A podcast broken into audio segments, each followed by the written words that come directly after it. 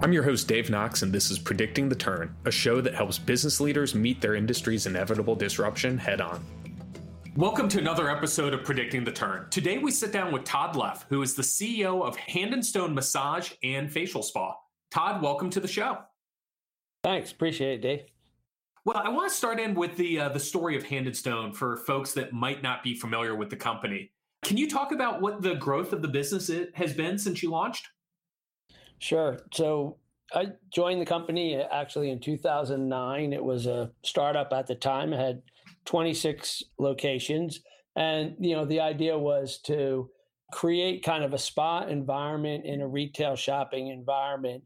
And by, you know, lowering and, and making it more affordable, making it more convenient, really drive demand at the middle market where, you know, spa services had not been greatly adopted. And so we set out to do that, kind of designed the model We've used franchising as the distribution system and you know really have grown the franchise you know i think recruited a world class franchising team over the last 11 years and where we find ourselves today um, with that growth is we now have 475 hand and stone locations across 30 states in the us and two provinces in canada that's wonderful. So I want to talk about that uh, that growth up to 475 units. You mentioned you've done it by franchising, and you know you've done it quite well with franchising. You were named number one in the spa category by Entrepreneur Magazine, top 10 by Forbes Best Franchises to Buy. What do you think's helped you stand apart in the world of franchising? I think it really goes, you know, looking at our individual, you know, industry. It's really about always keeping this core mission in the front and center, which is make it more affordable, make it more convenient, deliver a world class customer experience. And when you create a successful underlying model by doing that, um, there are always entrepreneurs that will, you know, gravitate to successful models and help you grow through franchising.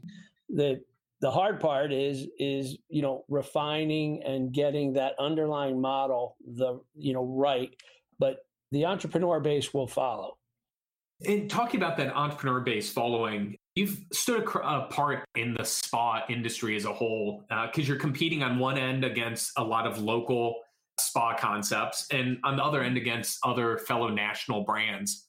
What do you think has made hand and stone unique in that competitive landscape? You know where where we're unique is somewhat in the the uh, you know underlying box and the fact that we did massage skincare and waxing all under one roof was unique. The membership model was unique and then i think just having a more sophisticated marketing effort a more consumer centric experience all of the things that surround the underlying service the you know the service itself doing a massage or doing a facial a lot of folks can do that but it's all of the other pieces around it that creates the actual experience which is where handstone differentiates itself so over the last 11 years you, you've led the company from a few dozen locations as you mentioned to nearly 500 today. What's the biggest lesson that you've learned over those uh, that tremendous growth?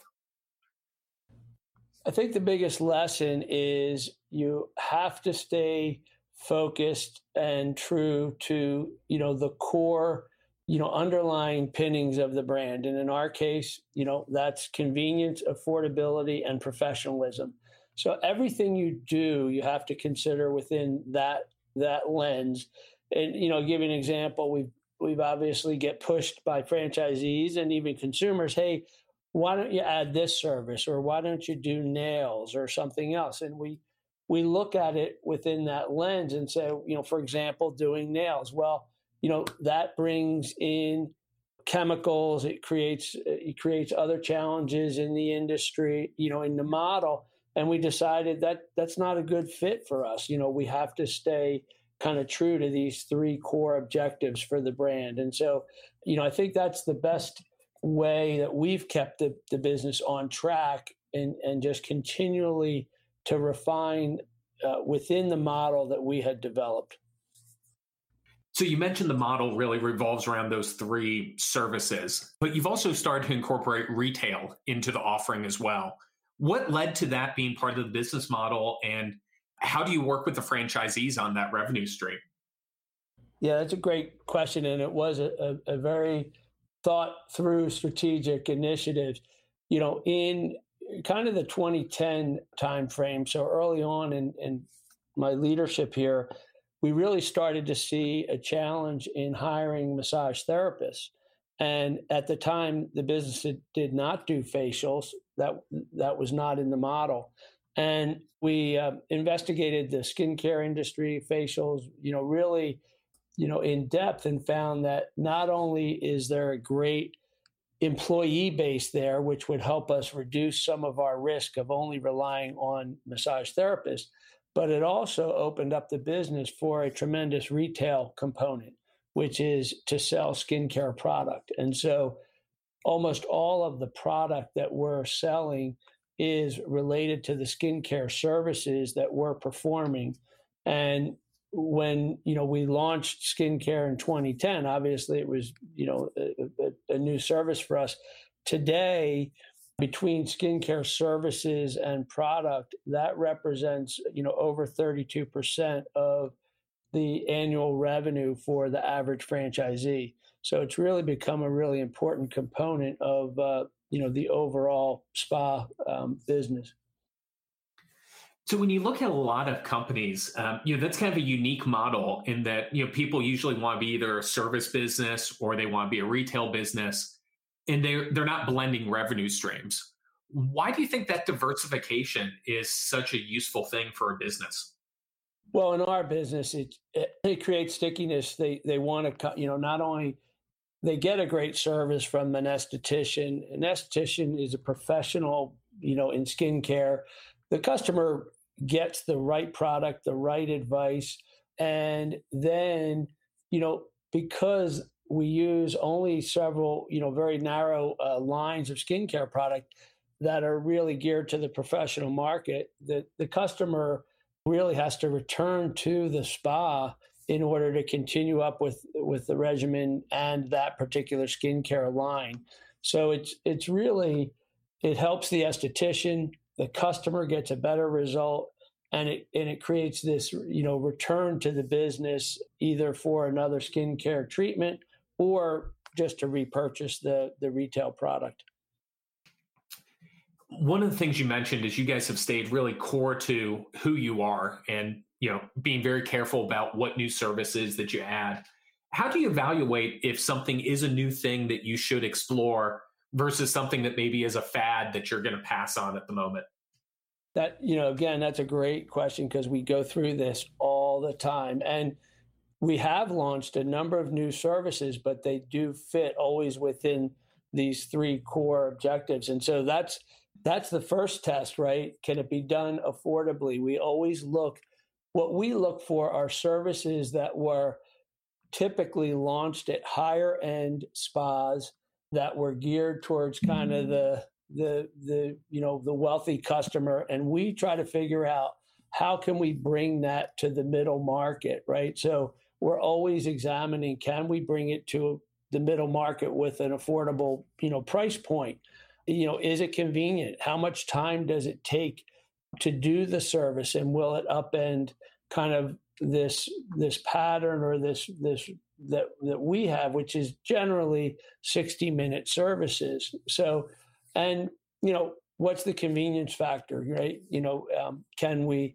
is this a service we can have booked online? There's not too many moving components to it. You know, it's fairly easy to educate the consumer from a marketing end about what the service is and what the value is going to be. So, you know, we're always looking, you know, along those three things.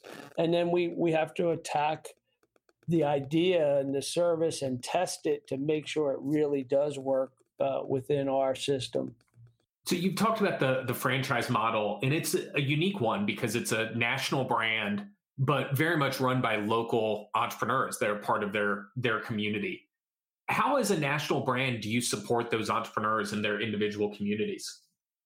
the role of the franchisor is, you know, to really set kind of the the overall brand standards. And I, I can't think of any more important example as we've just went through with uh, with the COVID nineteen. You know, we between March fifteenth and April first, we closed either voluntarily or by state order all 475 locations.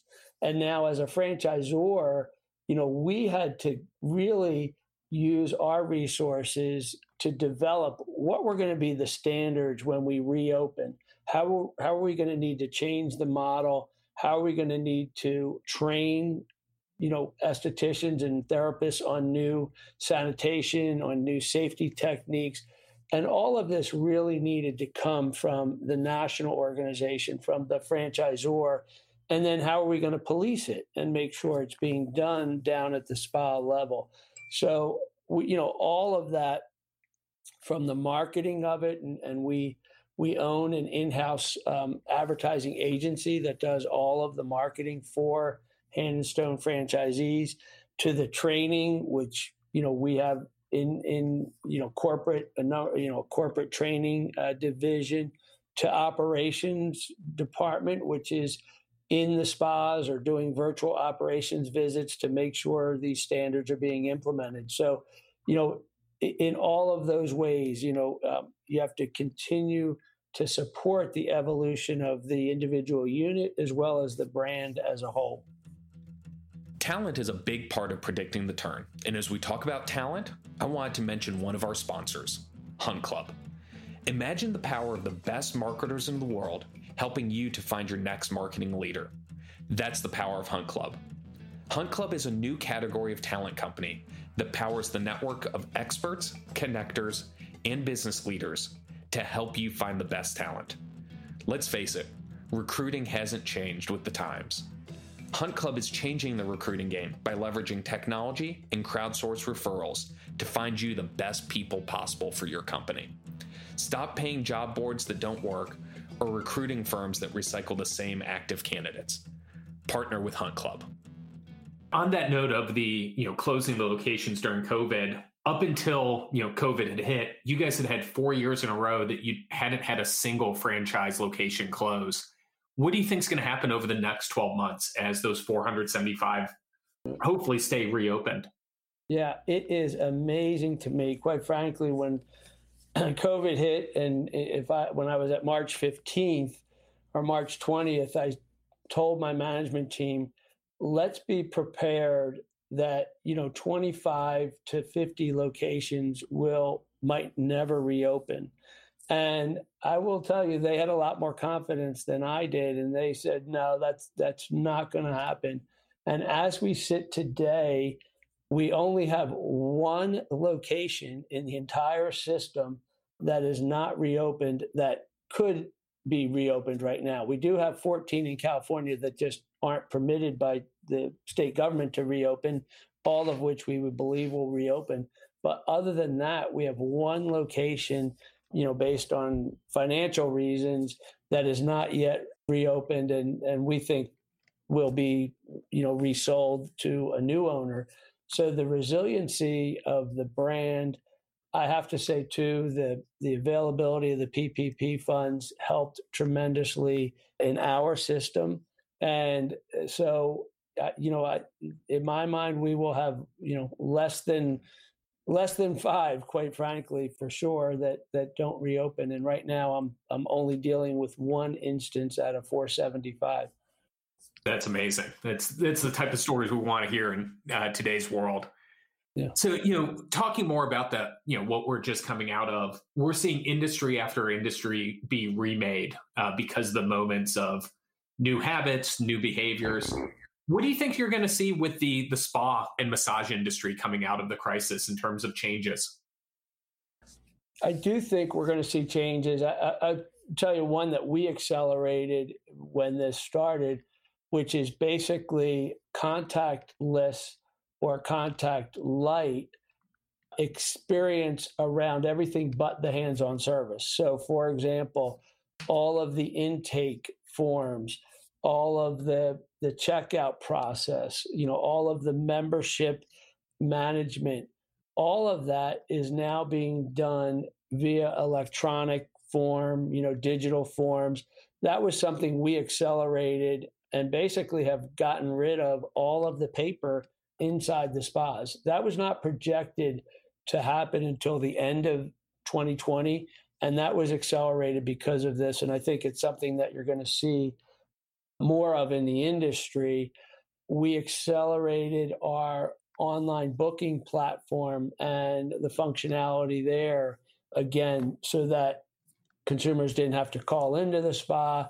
Everything is booked you know via is online they can select the service the provider you know really granular level customization and i think again that'll be something that the industry adopts over the next couple of years with regard to services specifically the trend that we saw which i think will continue on the skincare side is the implementation of device technology into skincare services. So things like um, hydrodermabrasion and LED photo light therapy, these services that use device technology to achieve an enhanced result, the cost of the technology has has dropped significantly, partly because we're able to go out and negotiate to buy, you know, 475 you know hydrodermabrasion machines. Obviously we're going to get a much better price than you know somebody buying one off. And so we've been able to bring the cost of that technology down. Again that helps us lower the price to the consumer and um, you know creates more demand at the at the middle market. So i i do think you'll continue to see uh, more device technology on the skincare side as well. That makes sense. So you've had a tremendous decade of growth uh, since you joined the company. What do you see for the next decade for the business? I, you know, I do think, and I've been in franchising for 30 years now, and it is these uh, cycles have held up, um, you know, very consistently. And so what happens is when we have a recession, when we have, you know, layoffs at the kind of upper middle market and executive level, we see an increase in interest in owning franchises and you know kind of developing your own business so i do think we're going to over the next two to three years and i think we are you know we're obviously just at the start of this kind of you know economic downturn and, and unemployment issues i do think we're going to see an increase interest in entrepreneurship i think also you know executives are maybe going to be concerned about travel over the next couple of years. People want to stay closer to home, own their own business. So on that side, I think we'll see an increase. I think we're going to see a decrease in the real estate costs that we're paying because I think you're going to see a number of you know open spaces in a lot of the shopping centers that we're going into. And on the consumer side, I think again, you know, and I was here right during the downturn, you know, from kind of the uh, the recession that we went through in 09 and, and 10, as long as we can keep it affordable to the consumer, and I think we can, we're going to see a continued increase in our in our uh, you know comparable store sales because what happened at that time is uh, people actually traded down to the model, you know, places like Hand and Stone and some of our competitors from higher end spas, you know, and so instead of spending, you know, $150 on the massage, they could become a member at Hand and Stone and and uh, pay $69 a month or $59 a month and get a massage every month. So, uh, you know, I think we're going to be really well positioned over the next couple of years. We're we're seeing consolidation in the industry already. We're seeing an uptick in the number of applications from massage therapists because probably maybe their employer is not coming back. So I think we're really, you know, well positioned for the next, uh, you know, two to five years here. That's wonderful. Well, I really appreciate you taking time to sit down. It's an amazing story of what has been built with Hand and Stone, and I think really inspiration for how businesses continue to thrive coming out of these turbulent times. Yeah, well, I, I, appreciate the opportunity to talk about the company. We great momentum. We're, you know, obviously excited to reopen and and and uh, get back on track. But we, you know, we it, we've continued to reopen stores, uh, to open new stores, even um, you know during this time period. So uh, you know, I see good things ahead for for the brand. Perfect. Well, thank you again. Thanks, Dave.